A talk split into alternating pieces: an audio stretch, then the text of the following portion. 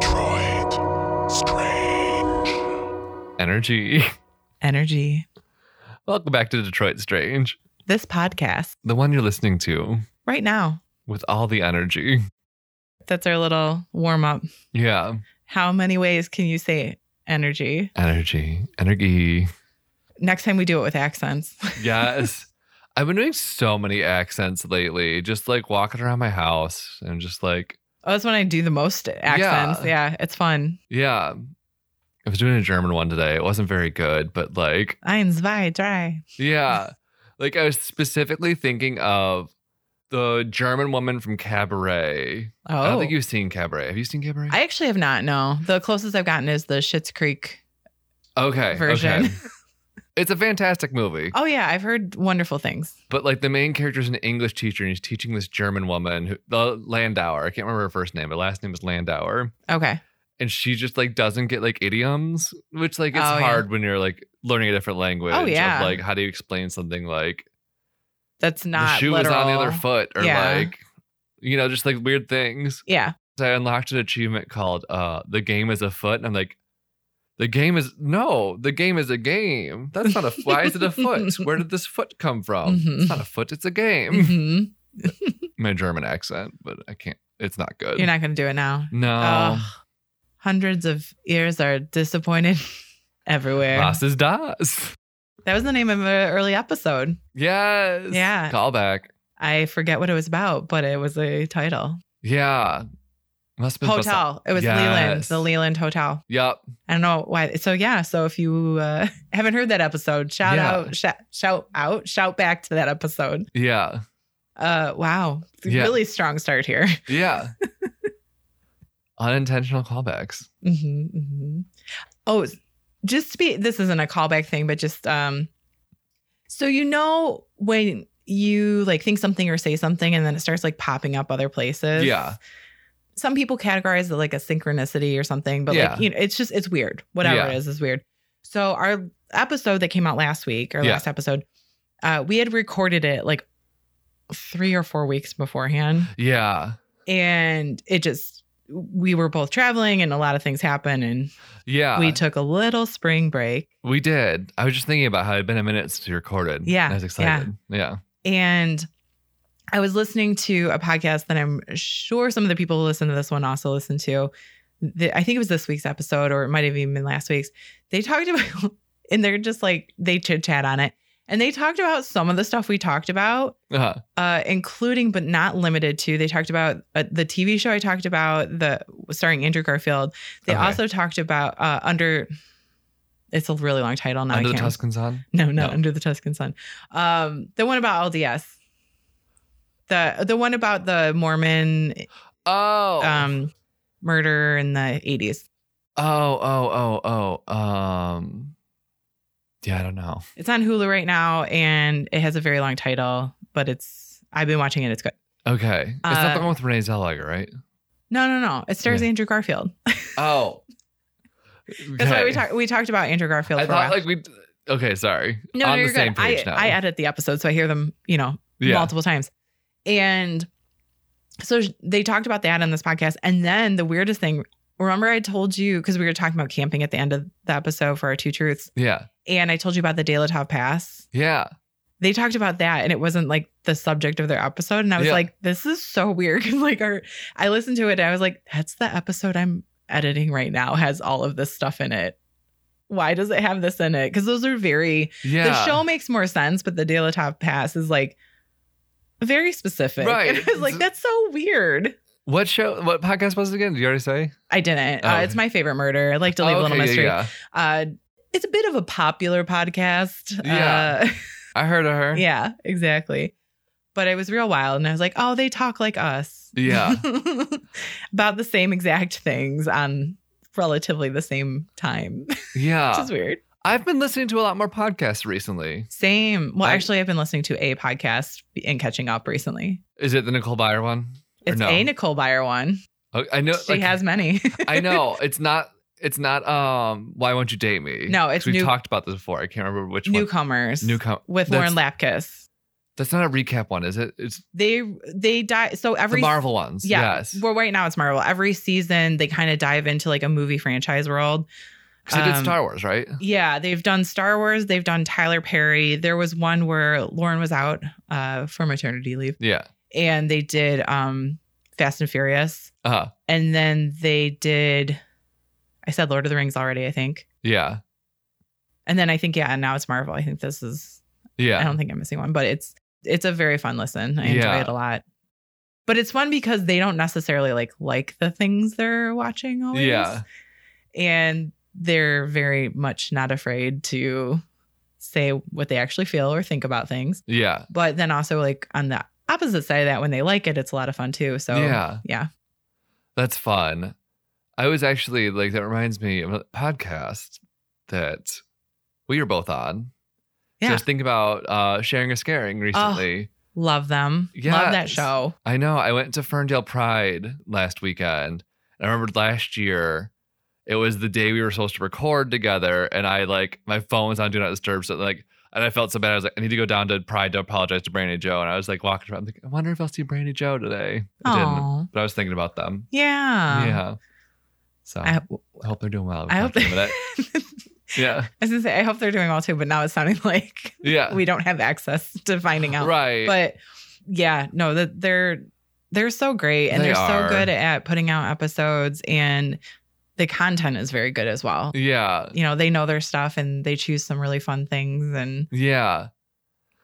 they're another one that well we've talked about this before like you don't necessarily need to have watched the movie to still enjoy Right. Oh, for sure. Sometimes Yeah. it's more fun because you're kind of just like hearing them basically like talk about how wild it was or Right. something yeah like it's kind of how I feel about the um like the Trixie and Katya watch on Netflix. oh yeah yeah Mhm. Sometimes like it's more entertaining watching someone else watch it or listen, like hearing someone else recant a story than Yeah. the actual story itself because then you kind of see if the story itself is worth it. yeah oh definitely It's like a Reader's mean- Digest scenario. that's kind of the whole th- one of the reasons that twitch became Yeah. very popular you know that's Yeah. basically what twitch is is people either watching something and commenting the whole time or uh, playing something I've been thinking about getting into Twitch recently just I 'cause I, think just- it'd be fun. i just had this conversation literally last night with people really? Yeah. Well, roommate Lisa and I during like deep pandemic Yeah. had thought about doing a Twitch channel. Well, actually, we even created it. We just didn't put up any content. Oh, yes. Yeah. I did the same thing. I can't wait to hear what yours is. Oh, it, this will come as no shocker, but it was watching Ghost Adventures Love it. because while we were actually doing that in real life, we had a lot to say. And I was like, we might as well record ourselves doing this because right. it might be fun. We'll see. And then uh, we got kind of like scared of copyright Yeah, I, I don't really like fully understand Me how Twitch either. works. I But- tried to read up on it too, and it did not make more sense. Because I originally started because I thought it'd be so funny. My username was Nancy Crew. Oh, My whole thing was like just playing, like streaming the Nancy Drew games, okay. like me just playing them because like they're so stupid and like it's just puzzles. So just be frustrated or like me and my friend Annie like talking about them or something. But like, I just really couldn't figure out Twitch. But like, I feel like now that it's like on consoles, maybe it's easier. I don't know. I just love giving commentary. I don't even think anyone would watch. Oh That no, would be a good commentary is a commentary. lot of fun. Yeah. and I enjoy I enjoy watching it, and I enjoy doing it. So, Yeah. but yeah, comment comments are fun. Yeah. No, I love giving commentary. Yeah. Speaking of fun, Yes. we had a very fun show last night. We did. I got to live a teenage dream of mine and play Blanche Devereaux on a stage. I love that your teenage dream was to play like a 50 something year old woman. oh, it totally was. No, I mean, But I my- Mm-hmm. get it. I say teen, but I mean like early college teen. Yeah. Early 20s. Yeah. And my friends and I, you know, it was Golden Girls was in s- high syndication at that point in time. So it Yeah. was like on TV constantly, watched a lot of it, Yeah. thought it was great, you know. It's, it is great. it is. it's a phenomenal really good. show. And, you know, we all assigned ourselves a role. Yeah. And I got Blanche. So always had a soft spot for Blanche. I mean, really a soft spot for all of them, though. I don't know how you can choose a favorite because they're Yeah. all amazing in, in different ways, you know? Oh, for sure. But yeah, I got to wear a Blanche wig, which a lot of people really liked. And I don't know how I feel about that. All the wigs were really on point. They were for the- very on all the point. characters. But I kept pe- getting people be like, "Oh, that wig is good on you," and I was like, "I don't know if you're saying I should have this haircut, uh, but thank you." Yeah, I think it's just kind of like you have a face that can do a lot of hairstyles. Maybe, Yeah, maybe, but but it was a lot of fun and uh, just a dream. yeah. No, it was a lot of fun. I like was feeling the fantasy. I was playing like a Miami deliver, like a shady Miami delivery Mhm. guy. I just realized who you look like, and now I'm okay. So you know how there's like a bunch of stars who actually like started on gold or had small roles on Golden Yeah, Girls yeah. when they were like 20 or something like that before they were like Yeah, you know A listers or whatever. Why am I forgetting his name? He's he was on. What was the episode about? I can't even remember, but he's like he was like a young kid, and for some reason they were helping him, but I can't remember. But Not AC Slater, right? no, Okay, no, no. I was like, Mario oh, Lopez. Yeah, Uh, not Mario Lopez. No, it was the ER guy, George Clooney. No, George Clooney. Really? Yeah, You think? just a little bit because the way you entered and kind of like the energy of that I entrance. could see I that, don't know actually. why, George Clooney sometimes serves a chaotic but energy. yeah, I need to rewatch that clip too. It's been like a long time, but Yeah. that and maybe it's just you know dark hair or something like that too. Yeah. but yeah, because they did always ha- and like you would have been the the one to to go on and be on you know a big network television show for like a decade after that. Yeah. You would have become a star if that had been a real episode last night. I don't think I could make it on network TV. I swear too much. Mm, that's true. Yeah. Yeah. I I'm, like That's I'm a what bleeps are streaming for. exclusive. I'm a streaming exclusive. Yeah. some things some things are still edited on streaming, but like I know Drag Race isn't. They let all the curse words fly, and I love it. I mean, television is completely different now because it's Yeah. not television. Right? It's streaming vision. Yeah. No, the But Oh, yeah, Golden the- Girls the- show. Sorry. Oh, I was going to say the conga line at the end was a lot of fun. oh yeah, the conga line lost its way a bit, Yeah. but it was a lot of fun. yeah. Yeah. I enjoyed it. it's a nice spin uh, on the I was the really always ending with the dance party theme we've got going on. I was uh, really happy that everybody thought also thought that was a good idea when I just like randomly was like, it should be a conga line. I was like, yes. I was like, ooh, yes, we're on the same page. and I'm glad we were able to get Conga by Gloria Estefan. Yes, that was so perfect. It was great. Uh, it really fit with the Miami theme. it did 100%. Yeah. 100%. 110%, even some might Yeah. say. Uh, well, good times. Yeah. Are you ready for I'm probably so not ready a for good story? I mean, yeah. not that the story is bad, but the content. Yeah, yeah. I'm Uh, very ready for a story. It's a what kind of Uh-huh. story. So, are you ready for a what Yeah. story? A come again? Confused? Well, yes. Yeah. Have you ever heard of the radioactive Boy Scout? Yes. You have. Okay. Yes. Well, we're going to talk about the radioactive Boy Scout today. Yes. Oh my God. Yes. Because, funny story, I had just recently in the past like year heard about this. Yeah. And then when I was visiting my parents in Florida like a few weeks ago, we were watching something on the History Channel. And first of all, they were like going all over telling just weird little history stories. Yeah. Then they did something that was at the Henry Ford in Yeah. Dearborn. And then right after that, they did this story. So it was like weird because they said Dearborn on TV. And I was like, oh, I know her. Yeah. And then they said Commerce Township, Michigan. And I was like, oh, I know her Yeah. because I grew up there. Yeah. And so it's just on my radar. So I wanted to learn a little bit more about it. Absolutely. So he's also known as Nuclear Boy Scout. And uh, basically, this is the story of the neutron gun and breeder reactor that Oh, that reminds me of the Neutron Dance by the Pointer Sisters. Great song.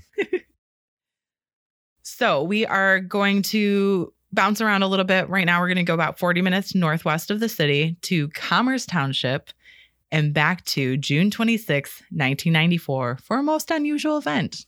Yes. So A little about commerce from an expert. Yes.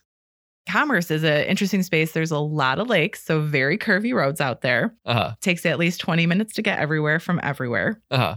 And just to give you a sense of because there's so many lakes and curvy the curvy roads exist, you can literally be at the intersection of commerce, commerce, and commerce. Oh my god. Mm-hmm. It's real fun. That's it's a, it's a little commerce township joke uh, Yeah. we like eh. to share. From a Yeah. SME, a subject matter expert. But it is it's a suburb of the city. yeah. It's adjacent to farms, kind of, but not. It's kind As of gets to that many border anymore? between suburban and rural.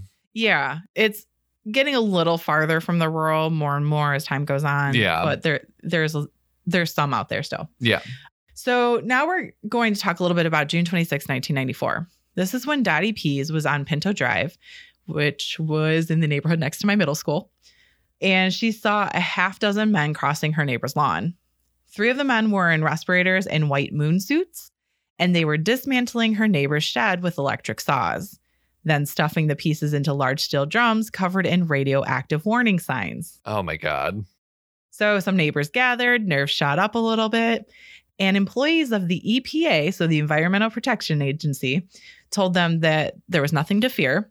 But the truth was that the shed was dangerously irradiated, and the EPA would go on later to admit that up to 40,000 residents of the area were potentially at risk. Ooh, not ideal. So I think I was at risk. Oh shit. Do you glow at dark? I don't think so, but okay, I'll keep my eye I, out. we didn't. I lived like a 10 minute drive from there. Oh, you're fine. Yeah, but forty thousand. I'm like, I think that still includes like, some- Yeah. yeah, yeah. I had a lot of friends who lived in that neighborhood though when I was in middle school. So Just like keep an eye on their photos, see if their hair starts falling out randomly. I blame this. Yeah. So what happened?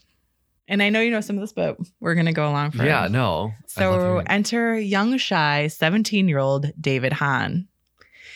You see, he had attempted to build a nuclear reactor in his mother's shed in an attempt to earn his Eagle Scout status. Okay. but that's probably not the whole story, right? There's I- a bit more to it. Yeah. I'm f- like familiar with the concept of Eagle Scout stories because my brother in law is an Eagle Scout. Mhm. I can't remember what he did, but I'm pretty sure he got a piece of paper with Obama's signature on it for it. So, Oh, we'll talk a little bit about that Oh, in word. this. Yeah. Okay. Just like a quick little this Yeah. is what Eagle Scout, yeah. So a little bit though, we're gonna go back in time. We're gonna learn a little bit more about David. okay. So he was born October 30th, 1976. He was blonde haired, a bit gangly. He played things like baseball, soccer, and as mentioned, was a Boy Scout. Uh huh. While his childhood activities were pretty common, uh, his parents, Ken and Patty, had divorced when he was a toddler. Mhm. So David mostly stayed in Clinton Township at his father's house and lived with his father and his stepmother, Kathy. Mhm. But he spent his weekends in the Gold Manor subdivision, Mhm. as mentioned, Pinto Drive, uh, with his mother and her boyfriend, Michael Polasek. When David was 10, his stepmother, Kathy's father, gave him the Golden Book of Chemistry Experiments. Oh, yeah. David was hooked. The book gave instructions on things like how to set up a home lab for experiments, some as simple as evaporation and filtration, up to making rayon and alcohol. Oh, that's fun. David thought so too. Yeah. By age 12, he advanced into his father's college chemistry textbooks. And by the age of 14, he had managed to produce nitrogly- nitroglycerin. That's a lot. Yeah. Wow. If I'm having a hard time with nitroglycerin, just wait for some of the other words coming up. Girl, I did three years of that nitroglycerin, Yeah, just all the science words. There's That's so why I many was like science excited to words. tell you this story because I was like, Yes. this is so up Alex's alley. Like, I'm so I yeah. it's- I did a fairly deep dive. I'm so excited. So in school, he wasn't a particularly engaged student, and he actually fell behind in many subjects like math and reading, but never in science. Even in science, though, if it wasn't an area of science that he wasn't interested in, he kind of Yeah, blew it off a little bit. can relate to that. Mhm. And David, in his teenage years, held a series of after school jobs at the usual kinds of places, you know, fast food, grocery stores, furni- in a furniture warehouse, which I guess is not quite usual, but one of his jobs. And at that time, you know, most teens were working to finance things like going to the movies, getting CDs, the mall, like whatever. Yeah, But David worked to finance his experiments. of course. Mhm. So, at his father's house in Clinton Township, he set up a lab in his small bedroom. He bought beakers, Bunsen burners, test tubes, and more. By the age of 14, he had fabricated nitroglycerin, as mentioned. And while his parents were not too happy about the chemical spills and small blasts that would happen occasionally in his lab, which was also his bedroom, they did admire his interest in science. So nobody ever, you know, got in his way. Yeah. Then one day, David destroyed his bedroom. The walls were badly pocked and the carpet was stained and it had to be replaced. Yeah. Kathy, his stepmother, told him no more experimenting upstairs and he was told he could use the basement. Uh, One evening, Ken and Kathy were sitting watching TV when all of a sudden there was a large explosion in the basement, like bigger than the usual ones. Ken and Kathy rushed downstairs to discover a semi conscious David on the floor, his eyebrows literally smoking. it's classic. hmm Classic. He had been pounding red phosphorus. Oh, that's that's that's a potent substance. hmm And for anybody who's not familiar with it, it's why matches work Yeah. eh, with a screwdriver, which resulted in it becoming ignited as it's pyrophoric. Yeah.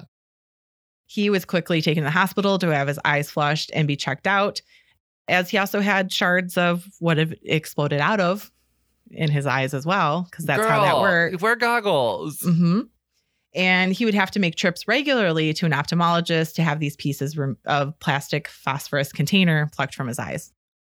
Again, goggles. Kathy then told David, no more experimenting at the house. Yeah. No, you're done. Fair. You're done. This is when David decided to start doing the experiments in his mother's shed with a, I believe, handmade sign that read caution, C A U S H O N on the outside. Work. Mhm. I knew We you love like, a we love a science king who cannot spell. spelling. Yeah. spelling. It wasn't his subject. right. So his mother and her boyfriend thought it was a bit strange when he did things like wore a gas mask while in the shed or would sometimes Oh, so now he learned. He, learned. At He learned a least. little bit, yeah. Uh, a little bit. A li- We're not yeah, gonna say too much fair. yet, but he would also get rid of his clothing from time to time. Frequently would work until like 2 a.m. So very late nights, but they didn't question it too much. And David tried to explain the experiments to him. He wasn't not telling them on purpose or anything like But it was that. Mm-hmm. all- uh, like parents understand what you're learning in school all the time. hmm Well, I think his dad kind of understood a little bit more because it was his dad's chemistry books and things like that. Yeah. But this is his mom and Uh. right. her boyfriend. And they basically kind of Like, that's most of it nice, went over their sweetie. heads. Yeah. And they like were ver- very much like, I didn't understand, you know. Yeah. So his mother's boyfriend remembers him trying to explain a project and saying that it had something to do with energy and basically that one of these days we're going to run out of oil. And David wanted to do something about that. Yeah. So that was kind of a thing. This thought was probably from the Golden Book of Chemistry Experiments Uh, which literally states, quote, Chemists of the future, working with their brother scientists, the physicists, will find new ways of harnessing and using the atoms of numerous elements, some of them unknown to the scientists of today. Do you want to share in the making of that astonishing and promising future? oh yeah. So, around this time, his father and stepmother, Ken and Kathy, thought he needed some other things to focus on as well. Enter the Boy Scouts uh, and Eagle Scouts. Yeah. As a Boy Scout, he was always enthusiastic, but even more so about experiments. Uh, yeah. It- that's still, you know. One time he showed up to the Scouts Orange after an overdose of, and I'm sorry for my pronunciation, but we're going to do as best we can with these. Canthaxanthin? Canthaxanthin? Sure. Which he was using to test methods of artificial tanning. So he showed up as an Oompa Loompa. On the same trip, because this is like, you know, overnight camping. Yeah. He and his fellow campers blew a hole in the communal tent when they accidentally ignited some powdered magnesium that he had brought to make fireworks. Brought his own magnesium to make fireworks You gotta respect the hustle. Where this kid is getting all these chemicals from? just wait yeah. just you wait the hu- we'll Um, The get into the hustle The hustle's a little bit much. we're getting into the hustle in a second yeah. Uh, in a different time at camp, he was expelled for stealing a number of smoke detectors. Yeah. That's that's sketch. Just a sidebar about the scouts, like I said, just to go through the process a bit. Eagle Scouts must show quote unquote scout spirit and earn 21 merit badges to become a full fledged Eagle Scout. Yeah. 11 are mandatory. So, like things like first aid, citizenship in the community, things of that nature. Yeah. And then the final 10 are optional from like a long list of them. There are dozens to choose from, ranging from things like business to woodworking, you know, everything Yeah. in between. David was a member of Clinton Township Troop 371, and he had his sights set on atomic energy, the atomic energy badge, Yep. because there's an atomic energy badge. Of course there is. So the pamphlet for this badge was prepared with the help of Westinghouse Electric, the American Nuclear Society, and the Edison Electric Institute. And at its very core, it was very pro nuclear. Uh-huh. It suggests that critics of atomic energy came from a long line of naysayers and states, quote, if America decides for or against nuclear power plants based on fear and misunderstanding, that is wrong. We must first know the truth about atomic energy before we can decide to use it or to stop it. Yeah. Which I don't know what year that was written in or anything like that. So putting it in the context of the year might, you know, Yeah, no, change for- one's opinion of that statement now, but For sure. Uh, Like nuclear energy has had an interesting past. I recently Yes. kind of just watched a bunch of videos about it. oh good, we're going to talk about it. yeah. So this is the mindset though d- that David kind of adopted as well. Yeah. And when he was 14 in May of 1991, he did earn his Atomic Energy Merit Badge. And he did so by building a model of a nuclear reactor using a juice can, coat hangers, soda straws, kitchen matches, and rubber bands. And he also visited a hospital radiology unit to learn about the medical uses of radioisotopes and writing a couple papers and a diagram about nuclear fission and nuclear energy. Mhm. But this also gave him an idea. Build a reactor. hmm We'll get to that in a bit. Yeah. So his father and stepmother became a little worried that he was making and selling drugs because I guess because he was a shy, quiet kid too, though. you Right. know. And like chemistry. yeah, yeah. And they There's began. a lot of white powders in chemistry. yeah, so they began to check in at the public library where David told him that he was studying, but to their surprise, he was actually there, surrounded by a huge pile of chemistry books. So just really deep in it. Yeah. Uh, they were worried that he might blow up their house someday. You know, he wasn't really experimenting as much at their house, but Yeah. still. And he was only permitted to be h- home when they were home. They would literally lock him out when they left, and they'd always set like a return time so he could get back in. Yeah. His stepmother began to search his room to get rid of any chemicals and equipment that she found hidden. Yeah. So, like, his Clinton Township home is like getting on it, right? Yeah. Like, yeah. Lockdown. And as mentioned earlier, at school, he wasn't much of a student. He did struggle in math and reading, and he was a terrible speller, as we've learned. I, It, uh, it's hard to be a science person to be bad at math, though. I know. I was thinking that too. Be, well, and that might actually attribute to some of the things that happened. So, That make yep. yeah. So, his former science teacher would go on to note later that his dream was David's dream was to collect every element on the periodic table, even the radioactive ones. They make periodic tables like na- that now that have like little All those Oh, spots. little like yeah, like flecks or like chunks of Yeah. elements. Interesting. Yeah. and throughout high school he he had friends and he had a girlfriend so it was he, he wasn't like a recluse or anything Yeah. you know like completely reclusive or anything his girlfriend would go on to say that he was very sweet and caring noting that one time after a week-long trip that she took to florida she came home to find a pile of lengthy love letters Oh. yeah so he's not you know Yeah. flying solo Right. but remember that new idea that david had Yep. well or at this point he wanted to irradiate everything he could basically that was kind Yeah. of the new idea and the new focus so let's take a side journey into the history of nuclear power in the us Okay. in 1961 the government opened up two experimental breeders at test sites in idaho breeder reactors are at the core of nuclear power and they're a type of nuclear reactor which produces more fissile materials or materials where the atoms can basically easily be split Mhm. than they consume. And by all means, if I get anything wrong and you know the right thing, tell me Okay. because this is new territory for like most of this is new territory. I've heard these words, but like, okay.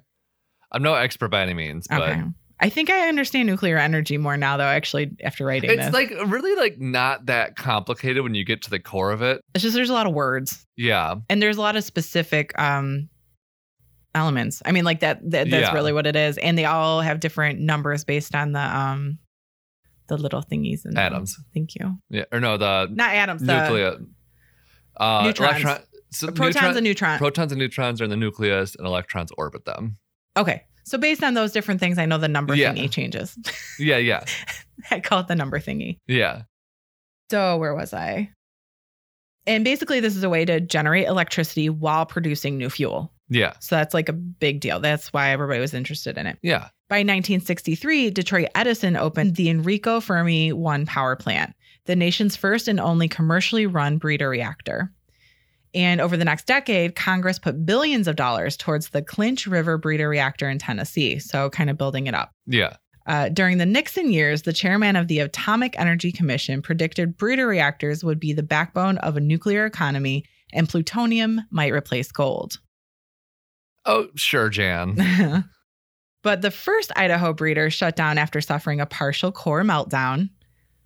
And the second created electricity, missing that fuel though, just didn't Yeah. actually work. Uh, the Fermi plant was in Michigan, Yeah. it was about 60 miles from Clinton Township. Mhm.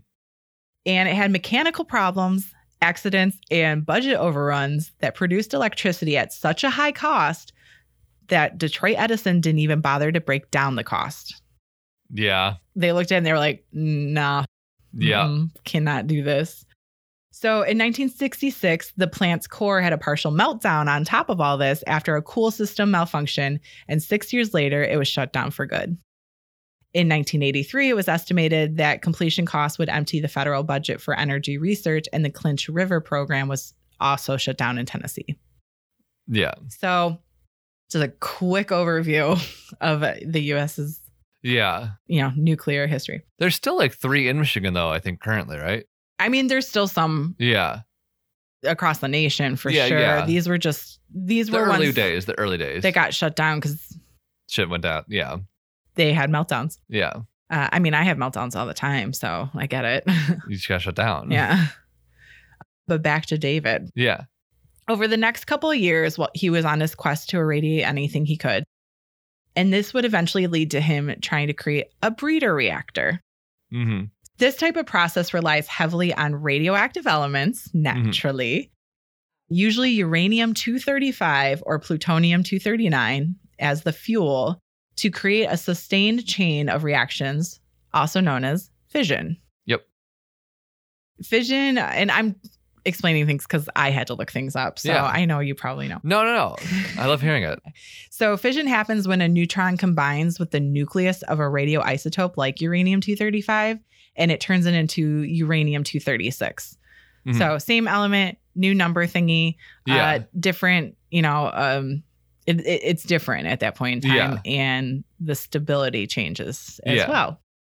The problem is that the new isotope is very unstable and immediately splits in half, creating two smaller nuclei and releasing a lot of energy, radiant energy, Mhm. some of it being heat, and several neutrons. So basically, releasing a lot of crap that doesn't necessarily have somewhere to go yeah. and isn't as predictable. Yeah. The neutrons are absorbed by other uranium 235, so neighbors, Yeah. and that process starts all over again. It's like popcorn. Yeah, I was gonna say it's it's just like it's one chaotic thing, kind of like boom, little parts attached to other things, and then they start it, and then they bo- like yeah, It's like a chain reaction, and the energy released, they use it, like the heat they use to heat water, that then steam turbines. Like it's basically like mm-hmm. all the other plants, basically some kind of turbine being spun. It's just the heat being generated to get, make the steam Mhm. to turn the turbine Mhm. is from nuclear and stuff like gas Mhm. or but in some cases, kind of like in an unstoppable fashion too, Yeah. where it just kind of keeps going, and like how do you harness that then? yeah, Yeah, so um, a, very breed- carefully. a breeder reactor is created by a core of plutonium two thirty nine that is surrounded by a quote unquote blanket of uranium 238. So when the plutonium gives off neutrons, they're absorbed by the uranium 238 to become Nept Neptunium. yeah, Neptunium 239. This this They- is there's a weird planet streak in the periodic table. well, they, I can see. Yeah, there. It's interesting how things are named. Yeah, there's I will some say weird that. ones. hmm Californium. Mm-hmm. hmm So basically, though, at this point, radioactive decay occurs, and then neptunium becomes plutonium 239, which re- can replenish the fuel core. And I wrote few after that because that is Yeah. that is the most like dense Yeah. I'll get with that stuff. But I, it is interesting. I did have to read it a couple times. I do believe I understand now, but I Yeah. Uh. love your popcorn analogy for that. Um, Yeah.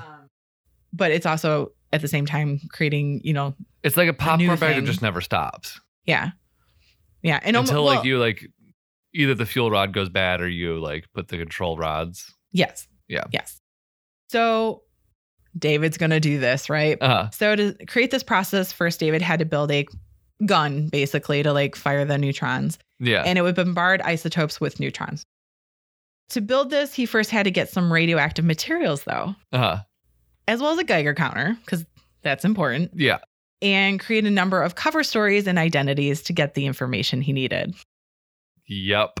This is when it gets real juicy. Scam queen. So, this is when David wrote to the Nuclear Regulatory Commission, the NRC, and he claimed he was a physics instructor at Chippewa Valley High School, where he actually was a student. The agency's director of isotope production and distribution, Donald Erb, believed his alias and offered him a few tips on how to isolate and obtain radioactive elements. Perfect. Mhm. He also explained to David some of the characteristics of a few key isotopes and sent a list of ones that can sustain a chain reaction. Uh huh. David then asked Donald about the risks, and Donald assured him that, quote, dangers are very slight. Further indicating that, quote, possession of any radioactive materials in quantities and forms sufficient to pose any hazard is subject to Nuclear Regulatory Commission licensing. Uh So, kind of like, yeah, you don't need to worry about that because, like, it, for somebody to obtain that much, it would go through us, yeah. you know, kind of a thing. Our system's foolproof. Yes. Is it though? Is it though? In addition to this, David also wrote to the American Nuclear Society, the Edison Electric Institute, and the Atomic Industrial Forum for information about obtaining the raw materials that he'd need and other places too, because he would write up to 20 letters a day under the fake identity of being a high school science teacher. I mean, I wonder how many spelling mistakes. If he couldn't spell caution, I hope that he used spell check. I mean, this is the 90s, there was computers. that's true. he He, might have had some spell check action had to have. because otherwise people would be like, no, Yeah. After all this, he now knew what he needed. He needed about 14 radioactive isotopes. Americium 241 as he Mercurium. is that how you say it? Americarium? Americurium. Yeah. There's Wait. no no no, there's not a second Let R. me see. It's like America, but instead of an A, it's an IUM. Uh, just go on. I think you said it right. Oh, I thought you were gonna make Google say it out loud. I was going to, but I didn't. uh, Let's see how. Let's see how to say. Put it in the yeah. Americium. Americium. Americium. Okay, that is Americium. We'll Do it one more time slowly. Americium. it's a definite should noise. Yeah. So we'll go with that. Sure. So some of the things he would need were americium 241. As he knew from a Boy Scout atomic energy booklet, that could be found in smoke detectors. Mm-hmm. He also needed radium 226, which could be found in antique luminous clocks. Yep. And he needed uranium 238 and uranium 235, which can be found in a black ore known as pitch blende, and thorium 232, which can be found in Coleman style gas lanterns. Okay. So first up, Americium, Americium 241. He contacted the makers of smoke detectors Yeah. and he claimed he needed them for a, a large number of them for a school project. Yeah. From one company alone, he purchased about 100 broken detectors for a dollar apiece. And that's just one of the sources. Yeah. And remember when he got kicked out of Boy Scout camp? Yeah. For blowing the tent, right? Or Well, Er, lighting no, the he tent. got kicked out for stealing smoke detectors. Oh yeah. He didn't get kicked out for the tent thing because that was a bunch of them. Got kicked out another year for smoke Yeah. detectors theft.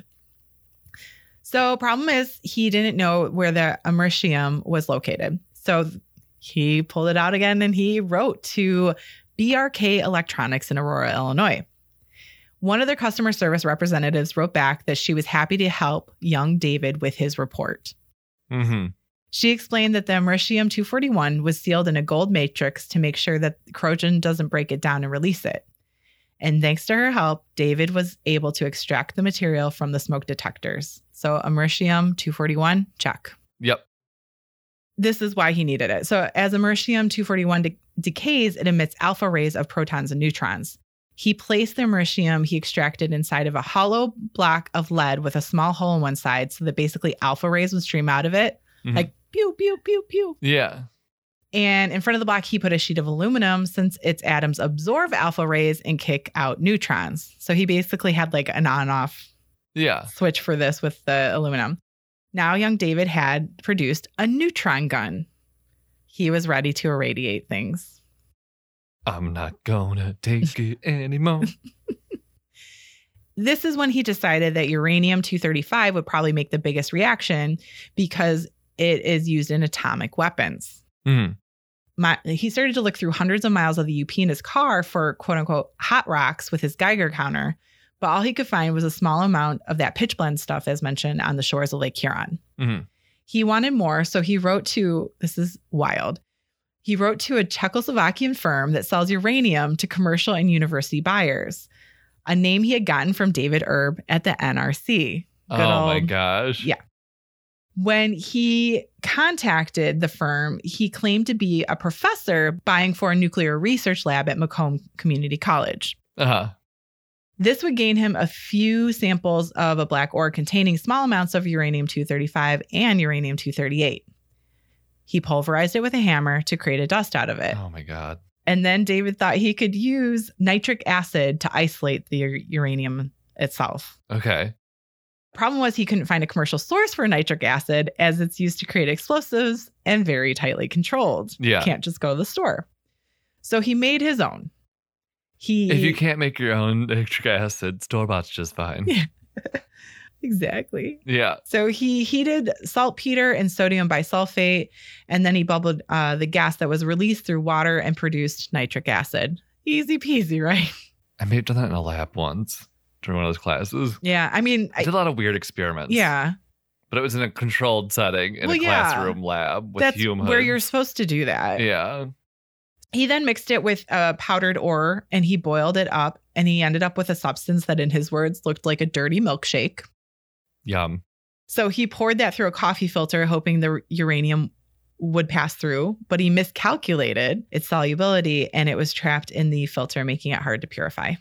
So, kind of like fail, Yeah. right? Womp womp. So, he decided to turn his efforts to thorium 232, found in Coleman lanterns, Uh-huh. specifically their mantles, which is the small cloth pouch over the flame. Okay. Mm-hmm. Well, I know I'll say exactly what this you're in a talking about. Yeah. basically, they can take intense heat. Thor- or Yeah. thorium 232 can be heated up super hot. So Yeah. that it's, you know, one of the few things that can, kind of a deal. Yeah. And basically, when it's bombarded with neutrons, it produces uranium 235, uh, which it, oh no, uranium 233, which is a man made fissionable element. Okay. So thorium, just side note, name for the god Thor, Yep. which I was like, oh, that does make sense. Has a high, oh, the high melting point, as mentioned, it is usually used to manufacture airplane engine parts because of that. That makes sense. Mm-hmm. And that's why it's in the gas lanterns. Yeah. So naturally, knowing all of this, David purchased thousands of lantern mantles Uh-huh. from surplus stores and used a blowtorch to turn them into a pile of ash. And Shot There you go. neutrons at it. Yeah. so next up, he had to isolate the thorium from the ash, though, because Uh, you know, you don't you want to purify it. right. So he remembered reading in one of his father's chemistry books that lithium is prone to binding with oxygen. So basically, if you torch it, it would take the oxygen out of the thorium dioxide and leave a more pure form behind. Mhm. To do this, David purchased $1,000 worth of lithium batteries and cut them in half with wire cutters. Holy shit. Uh-huh. He then placed the lithium and thorium ash together in a ball of aluminum foil and heated the ball with a Bunsen burner. This process purified the thorium to about 9,000 times the level it is found at in nature. and about 170 times the level that requires NRC licensing. Oh my God. Uh, but basically, you could use all this stuff to make Yeah. yeah, what he wanted. Uh, but the Americium, um, Americi- Americium, Americium, oh my God, Karen D. Americium, he had, it wasn't strong enough, so he needed to find some radium. Uh, Where do we know radium's at? clocks, and Clacks, stuff. yeah. And it's the paint. Yeah. We've talked about the the radium girls and you know things like that before a Yeah. few times. Also automobiles, airplane instrument panels and things like that. It was used through the late 60s, which I didn't know it was quite Yeah. that late, but yeah. So he began to visit junkyards and antique stores looking for radium coated clocks. When he found them, he'd chip off the paint and slowly started collecting it. Then one day, while driving through Clinton Township, his Geiger counter went wild when he was passing Gloria's Resale Boutique Antique. Uh huh. So inside, he found an old table clock where he discovered a treasure trove of radium in the back. And by that, I mean a vial Wow. a whole vial of radium. He bargained with them, quickly bought it for $10. this kid. Uh huh. He was so happy by this discovery that he dropped by the boutique later that night to leave a note for the owner, basically saying if she received another similar clock to contact him immediately. Yeah. Yeah. And he actually he did bargain for $10. They wanted more and they ended up having to call the owner and be like, this kid wants this clock, but he wants it for $10. Is that okay? And she was like, mm, sure, you know, kind Yeah. of a thing. So I'm like, okay, you found a whole vial of the stuff you're like searching for and you, you couldn't shell out like, Right. You've already spent a thousand dollars on like some other bullshit. yeah, Well, I guess you support the local budget. business. Yeah. So Yeah. Support local business, Yeah. not Czechoslovakia. So- Czechoslovakia still exists. um It's the Czech Republic Is the now. Czech Republic, yeah. Okay. So he then concentrated the radium by using barium sulfate from the x-ray ward at a local hospital because as you remember he had visited it for the badge Yeah. and they basically were like, "Oh yeah, it's you again." Hey, kiddo. hmm Here you go. And he heated it until it liquefied. Then he mixed the barium sulfate with the radium paint chips and strained it through a coffee filter into a beaker that began to glow. Huh. Huh. He then dehydrated the solution into a salt form so he could put it into another lead block for a new gun. This is crazy. I know. It's why like just beyond my it's beyond my comprehension. I did keep all the sciencey stuff in because I do think it's interesting yeah. and it's just wild.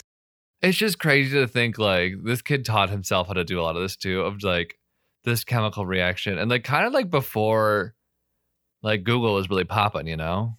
Google didn't exist. I think Google started in the mid 90s, but yeah. Or maybe I'm thinking Yahoo. Anyway, I don't I don't Yeah. think no Google didn't exist at at that point. I'm almost sure or if Okay. it did it was very rudimentary, but I'm pretty sure it was like 1998 or something. okay. I could be wrong. It at least wasn't where you could look up the answer to anything. that. No, Yeah. look, in 1994, n- nobody was doing that. Right. So David remembered that Herb from the NRC had told him that nothing produces neutrons from alpha reactions as well as beryllium. Is that how you say it? Yeah, I think so. So David had a friend swipe a strip of beryllium from a chemistry lab at Macomb Community College and placed it in front of the lead block that held his radium. He started to bombard his thorium and uranium powders in an attempt of creating some fissionable atoms. And he measured his results with his Geiger counter. The thorium seemed to grow more radioactive, but the uranium did not. Uh, Now he, as Professor Hahn, his alias, yeah. wrote to his good old friend Herb again at the NRC to discuss the issues. Herb, of course, had the answers for Professor Hahn. Yeah. David's neutrons were too fast for the uranium. He had to slow them down with a water chemical mixture. Yeah. He looked at his list of commercially available radioactive sources and discovered that tritium, which is used to boost the power of nuclear weapons, is found in glow in the dark guns and bow sights. So, what did he do? He went to the sporting goods store. Yep. He would remove the tritium, which was uh, in a waxy substance in the sights. Uh, Then he would return the sights for repair to collect another sample. oh my gosh. hmm And when he had enough, he smeared it over the beryllium strips and targeted the gun at the uranium powder. This time it appeared that the powder was growing more radioactive every day, according to his Geiger counter. So by this point, we are at the year 1994. Yeah. I'm not sure exactly when this journey started, somewhere like 91 to 94, somewhere in there. David is 17 and he has acquired and created everything he needs to build a breeder reactor.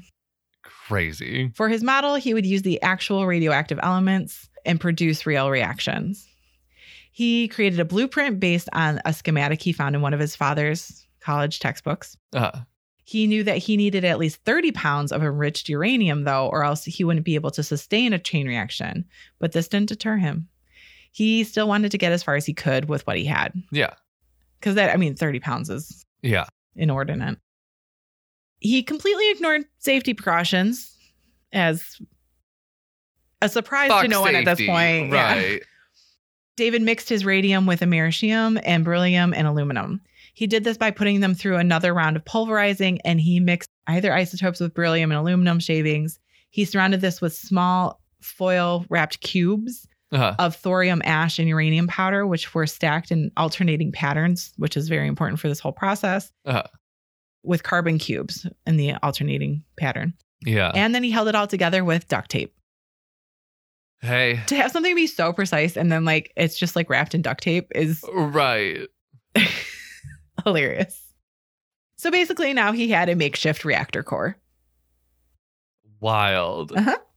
So after this sat for one week, his Geiger counter could detect it from his bedroom because, again, it's in the shed. Yeah. Cross the yard. Mhm. And this is when it occurred to him that he could be putting himself and maybe a few others in danger.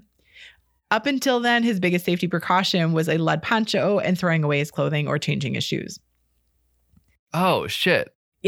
So he talked with his friend who was very nuclear savvy named Jim Miller.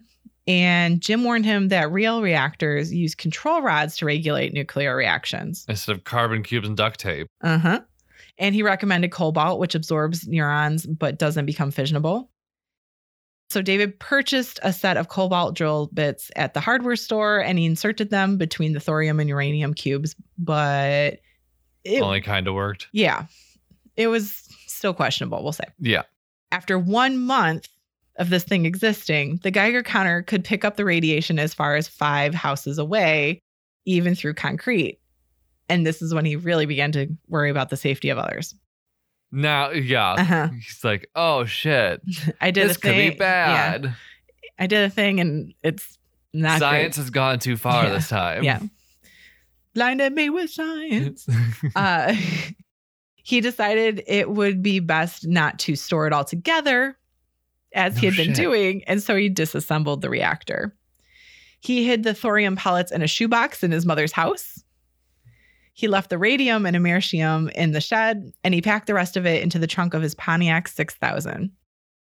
So, 2:41 a.m., August 31st, 1994, Clinton Township Police responded to a call about a young man who was stealing tires from a car.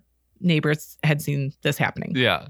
When the police arrived, David told him that he was meeting a friend, and there was no direct evidence of him stealing tires, but he was acting odd, so naturally they were like, What's up? "Yeah, we would like to see inside the car." Yeah. They were very surprised by what they found. When they opened the trunk, they found a toolbox shut with a padlock and sealed with duct tape. They also found foil wrapped cubes of mysterious gray powder, small discs, some cylindrical metal objects, and mercury switches. Bit alarming. Yeah. And this is when David told them that the toolbox was radioactive. And Don't open it. It's radioactive. No. Exactly. Yeah. and they feared that it was an atomic bomb. So the car was towed to the police HQ, and Michigan State Police Bomb Squad and Department of Public Health were called in. The teams discovered that the toolbox was not an atomic bomb, but that his trunk did contain the radioactive materials thorium and americium. The Federal Radiological Emergency Response Plan was put into place, and state officials were soon in talks with the Department of Energy, E EPA, FBI, and NRC. You're in trouble. A little bit. Uh, David was not that helpful with authorities.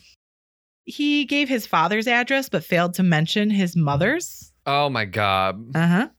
And it wasn't until Thanksgiving Day, so a couple months later, that a radiological expert from DPH, public health, talked to David. David told them that he was trying to make thorium in a form to use to make energy because that success would help him earn his Eagle Scout status. He also finally gave up the location of the lab in the shed in Commerce. Yeah. On November 29th, the shed was surveyed. Radiological experts found an aluminum pie pan, Pyrex cups, milk crates, and other materials that were all contaminated up to about a thousand times the normal levels of background radiation. They also determined that no radioactive materials were leaked outside of the shed, so that's good. Yeah. Uh, the authorities. Those put- pie pans did their job. Yes. The authorities petitioned for federal help to clean up the site, but since David was not a member of the NRC, Surprising he isn't. mhm, it was determined it wasn't their jurisdiction, but rather the EPA's. Uh huh. So on January 25th, 1995, only about five months after he's pulled over, the EPA did their first official site assessment and declared the site to, quote, present an imminent endangerment to public health, and added that there was, quote, actual or potential exposure to nearby human populations, animals, or food chain. Yikes. And they further went on to cite basically that if some of these items could be easily moved by wind or rain, things could potentially migrate or be released. Yeah. So the EPA went on to designate David's mother's property as a Superfund hazardous material cleanup site in just like a neighborhood, Yeah. which is wild to think about. Uh-huh. Right. It's usually like a big ass factory right. or like some like weird dump site in the middle of nowhere, you know, like right. Not your neighbor's fucking shed. Mm-mm. So the cleanup occurred between June 26th and 28th at a cost of $60,000. Moon-suited officials, as mentioned, dismantled the shed with electric saws, filled 39 sealed barrels, and shipped its remains to be buried at EnviroCare, a low-level radioactive waste site in the Salt Lake Desert of Utah. Uh, So upon inspection, the flora and fauna in the backyard appeared unharmed, though. So good news there. that's good. Yeah. It wasn't until 1997, so two years later, that authorities heard about the contents which Patty, David's mother, had discarded. Oh my God. She So- probably just like threw him in a bag and They Dumb. never knew the full extent of the neutron gun or radium. oh my God. Yeah, no, she was. it- She All went on this to junk in basically. this shot. I gotta tidy it up. She got nervous when this all started happening. So yeah. Yeah. and it was just thrown out in the garbage.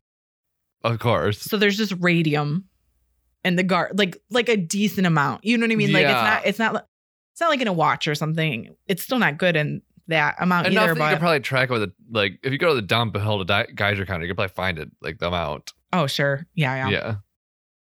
So once all was said and done, David refused medical evaluation when the EPA tried to arrange for him to be examined at the nearby Fermi nuclear power plant because he feared what he might learn. Fair. Uh-huh. He also became very depressed. You know, his years of work had all been thrown out, literally into the garbage. Students at school started to call him radioactive boy. Uh huh. Very creative burn. Right. His girlfriend at the time tried to cheer him up by sending him balloons at school on Valentine's Day, but they were seized by the principal who feared their contents. Oh my God. and David was denied his Eagle Scout status as his extracurriculars had endangered the community.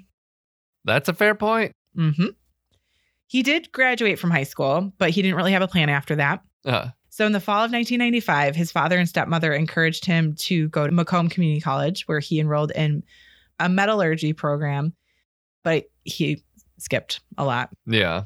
He was then given the ultimatum to join the military and he enrolled in the Navy. At first, his duties were mostly like, you know, deck swabbing Yeah.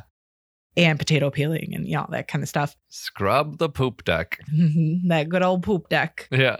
But when his shipmates went to sleep, he stayed up studying things like steroids, melanin, genetic codes, antioxidants, prototype reactors, amino acids, and criminal law.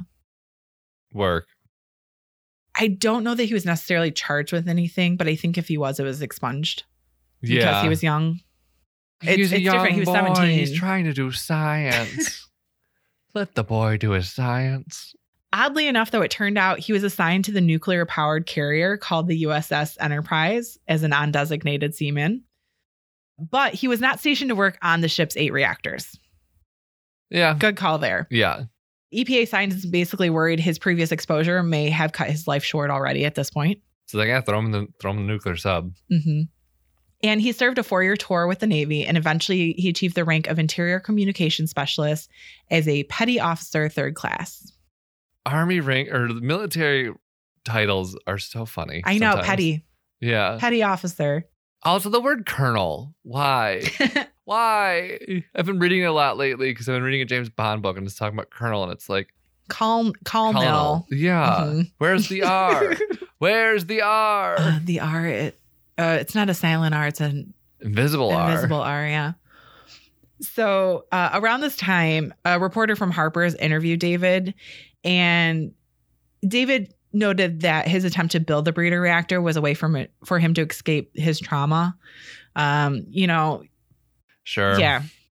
And I'm I'm not. I mean, I think he did have you know no, ever- for yeah, sure. but yeah. don't build Not all nuclear those things. built nuclear reactors. Yeah. yeah, but he explained that he was a very emotional kid, and his experiments were a way to get away from that. Fair. So after the Navy, he enlisted in the Marine Corps and he was stationed. That's another word, Corps. Yeah. Just speaking of words, Yep. corpse. Yep. Uh, and he was stationed in North Carolina. He eventually achieved the rank of Lance Corporal. And after a few years, he went on rotation in Japan. He was honorably discharged for medical reasons and he returned to Michigan. And there's a reason we're going into more yeah. of his life.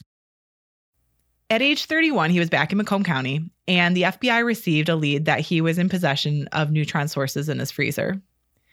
When he was asked about it via telephone call, he insisted he had no radioactive materials on site. Those are just corn dogs. And this is when the FBI decided to follow up with an in person interview. Yeah. As a result of this, on May 16th, 2007, investigators questioned him in person on a number of topics, including the flyers he had distributed promoting his book and upcoming film, theft of tires and rims from a vehicle before his Navy service, a diagnosis of paranoid schizophrenia, Ooh. Yeah. and a few more topics as well. Yeah. They also interviewed an anonymous individual who indicated that David was using cocaine often, not taking his prescribed medication, and was paranoid about people who he claimed, quote, had the ability to shock his genitals with their mind. It's a real fear. Yeah. Well, so I mean, I, he's he's struggling Yeah, at this yeah. point. Probably the radiation. I was gonna say, I, don't- I it's you know, our brains and brain chemicals are weird, but also like well, you do you add know- nuclear reactions into that. That's like, scary. the reason why radiation causes problems in humans, at Mhm. least like in terms like with things like cancer and stuff or like damage, is those neutrons s- Mhm. like blow through the DNA and cause errors. So basically, like a cancerous cell is caused by like radioactive is basically like a neutron just like hit the DNA in the right spot that just like messed up, and so now this DNA is just like being replicated out of control. That's what a tumor is. Oh, Okay. It's just this like broken cell that just like won't turn off. Okay. Yeah. That's a good way to describe that. It's my biology minor. no, but you're also good at breaking it down into like a more understandable like way of thinking about it. So yeah, I mean like I and I don't know anything about, you know, hi the state of his mental health like previous to Yeah. all this stuff or anything like that. Um I just thought it worth mentioning cuz it Yeah. was mentioned in the sources I was reading. And the same anonymous in- individual also believed that David was still trying to build a reactor and collecting radium. So he didn't think that David wanted to hurt anybody, but he was concerned about what David could do in his mental state. yeah. Science might go too far again. Yeah. And the investigation likely led to what happened next. Mhm. In August of August of 2007, David was charged with larceny in Clinton Township for removing 16 smoke detectors from the halls of the apartment complex where he lived. Bruh. Uh-huh. They were later found in his apartment. Obviously, many thought it was a possible effort to experiment again. And Because what the hell else are you doing with that many smoke detectors? You only need one. Uh, Yeah. And in his mugshot, his face was covered with open sores, which were quite possibly from constant exposure to radioactive materials. Yeah. I'll show it to you at some point. I Ooh. it, I'm not sure if we'll post it or not, but you can easily find it if you would like to see it. That's when the radio like radiation can also kill things if you just keep pointing at it long enough. 'cause it just breaks it down. Yeah, yeah. I mean, like it's a yeah, yeah. So when his apartment was searched by the state police bomb squad, they found no har- hazardous materials throughout. Mhm. he did plead guilty to attempted larceny of a building, and the court's docket said prosecutors recommended that he be sentenced to time served and enter an inpatient treatment facility, which that part is, you know, Yeah. yeah. Under the terms of his plea, the original charge of larceny would be dismissed. So, trying to get him a little bit of help. Yeah. He would eventually be sent to, sentenced to 90 days in jail for the larceny with a delay of six months for medical treatment in the psychiatric unit of Macomb County Jail. Mhm. David passed away in September of 2016 at the age of 39 of drug and alcohol abuse, most likely Yeah. due to the combined effect of alcohol, diphenhydramine, so antihistamine, Yeah. and fentanyl. Mm, yeah. Yeah, fentanyl's some nasty, Yeah. nasty stuff. And that is the story of the radioactive Boy Scout David Hahn from It's so wild. Michigan. Yeah. Oh, It's so wild. I forgot that he was from here. yeah. I'm surprised I haven't heard this story earlier. Yeah. because it literally in the it's been in the past year that I've heard this for the first time. yeah. and I just remember being like, "What? How? How have I never heard that?" Like I literally was in the area. Granted, Yeah. I was not. You're probably just like at that weird Reading age where these- you were too young to like really remember Yeah, it. Like I- we were really paying attention to the news. I was gonna say I was trying to do the math and like. Granted, I probably was like middle school age. I don't know when like the articles, you know, and stuff would have Yeah. been coming out. And like in middle school, I was grabbing the paper just for the comics. yeah, yeah, if that even. Yeah. Like, Sometimes the crossword. ooh, you were you were a smart. Middle I was never schooler. good at the crossword. I could maybe fill in one, but I Mhm. always like to try. Fair. Not much better. I Fair. love a crossword, I've realized. I love a puzzle, Mhm. like a word search. Give me a word I search. love a word search. I do love a word search. But ah, crossword, I get like really annoyed if I can't get one. Yeah. so I get mad. I get Um, this- mad at that crossword. I get that. This like email newsletter I've been getting every day, like one of those like new skim ones. hmm They have a puzzle every day, and sometimes it's a crossword, and I love it. Ooh. And Uh, you can, Ooh. it, I nice. like when you can do it. I like doing it digitally, so you do like check the grid, and it'll show you what's wrong. You know, to like Oh, yeah, erase. yeah. I would like that better, actually. Because Yeah. that's the other thing, too, is like if you, just- don't have if you a don't know, you don't key- know. Yeah. yeah. Um, I do. I do want to say i- if anybody's interested in a deeper dive, the reporter who wrote that Harper's article that I mentioned very briefly, it's named uh, Ken Silverstein, and he also wrote a book about it. Uh-huh. So it's called The Radioactive Boy Scout from 2004. And I also used his article from Harper's, uh, harper's.org, and it's The Radioactive Boy Scout from November 1998. Uh-huh. And in addition to that, dangerouslaboratories.org and Wikipedia and uh, a boardpanda.com story called Guess It Radioactive Boy Scout David Hahn. Uh-huh. That- that name really stuck. yes, it really did stuck. It really did stuck. Yep. Uh, and I mean, like I do have, I have some photos. Like I said, you know, we'll try to post at least some of them, but they're very accessible and easy to find online. There are a couple shows and things like that that have mentioned this too, but dang, Yeah. I just woo. it's just like crazy to think that like somebody just like put that together and just like Mm-mm. like taught themselves to do a nuclear reactor like i i can relate on some level because i was i'm kind of a tinkerer i like to know how things work Mhm. but never at that level Well, the big thing about this one too is like also th- just the the desperation to do it because I gathering all those materials. Like Yeah. that's the part of the story that when I was really reading it cuz I you know heard the um synopsis basically like yeah the- this boy built a nuclear reactor in his shed and then you know 'cause right that is a story in and of itself but the way he gathered everything. right you have to zoom in and Wild. see like all the shit that he did Yes. well i think you've earned a two truths and a lie Yes. and i can tell you it has nothing to do with science Oh good because Yeah. my brain can't take anymore. fair um I really struggled. I it when it gets really dense science. mhm. Well, this uh, comes courtesy of Mental Floss. Ooh, we love her. I just couldn't pass this up because the article was titled "Sexting in the 30s," like the 1930s, Oh, and so it's acronyms and code Ah. used in like saucy letters in the 30s. Like I'm excited already. so, The first one is Egypt, which stands for eager to grab your pretty tits. Okay. Number two is Greece, which stands for getting really excited to enjoy, caress, and enter. And then, yeah, they they were rotted in the 30s. Are they all places? Yeah, weirdly, like mo- I'm pretty sure. Yeah, they're all places, Okay. which is also weird. And Burma, be undressed slash upstairs, ready, my angel. oh my God. Yeah, I just need to choose a number because Egypt, Greece, and Burma. they all sound if you want to hear of them again, let me know. no no no. I because they all sound I'm gonna go with one being the lie. One is true. Okay. I knew it. Yeah, It's the tits. yeah. Eager to Um, grab your pretty tits. Two. I'm just gonna go. in Two is the order. lie. Okay. I made that one up. Well done. Thank you.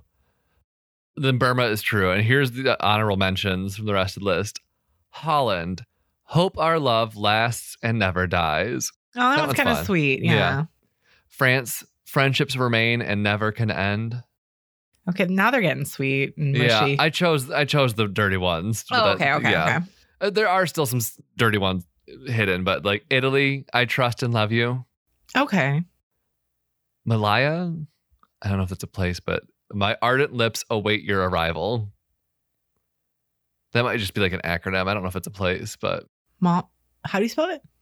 M A L A Y A. Like maybe that was like what Malaysia was known as before, or like because I heard of like no, Malay. I feel like that's like an island or something in the Yeah. South Pacific or something like that. I feel like I've seen it, but I don't yeah. actually know. So Uh, Norwich, uh, knickers off, ready when I come home. that one's funny. right, England. Every naked girl loves a naked dick. Oh wow. Yeah. China, come home. I'm naked already. Oh. and Venice. Very excited now. I caress everywhere. That one's a little clunky, but Yeah. Uh, Maybe it's supposed to be very excited now. I caress everywhere. Like maybe there's a break. okay. Still, still, it doesn't flow like- as nice as yeah, some it's, of the other it's ones. one of the clunkier ones. Yeah. but I just thought those were fun. I No, was those are like- hilarious. I love the idea of this like old timey sexting. I love it. That's absolute a chef's kiss. Yeah. Wonderful. Uh, thank you for bringing that. No problem. I think that we are wrapped. Wrapped like a homemade nuclear reactor in duct tape. oh, definitely Yep, in the trunk of a Pontiac 6000. absolutely. so, if you want to find us on our social media at Detroit Strange, Facebook and Twitter, at Detroit Strange on Instagram and Twitter, Detroit Strange on Facebook, and our email address, DetroitStrange at gmail.com. Mhm. And if you want to support the show or just put a little smile on our face, you can leave us a five star review. Yeah. Uh, there's a few platforms that do reviews now, I do believe. So that Yeah. would be lovely. Uh, we'll read it if you Yeah. leave us five star. And, you know, we've got a Patreon, we've got our thread list, all the stuff we always say. Tell a Um, friend, tell an enemy, Yeah. tell your mom. Shoot a message to us. That's always fun too. We love it. But I think Until next time. stay Stay strange. strange. This has been a production of Planet Ant Podcast, powered by Pinecast. Our theme song was recorded by Detroit's own Sax and Violence.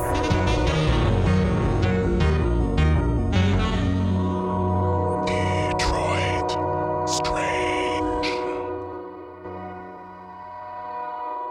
And don't play with nuclear power. Don't do it. Don't try to irradiate anything on Right. purpose. Don't be rude. No. Leave uranium alone. I Yes. was trying to come up with a pun and I couldn't do it. It's hard on the spot. when you're like, "Ugh."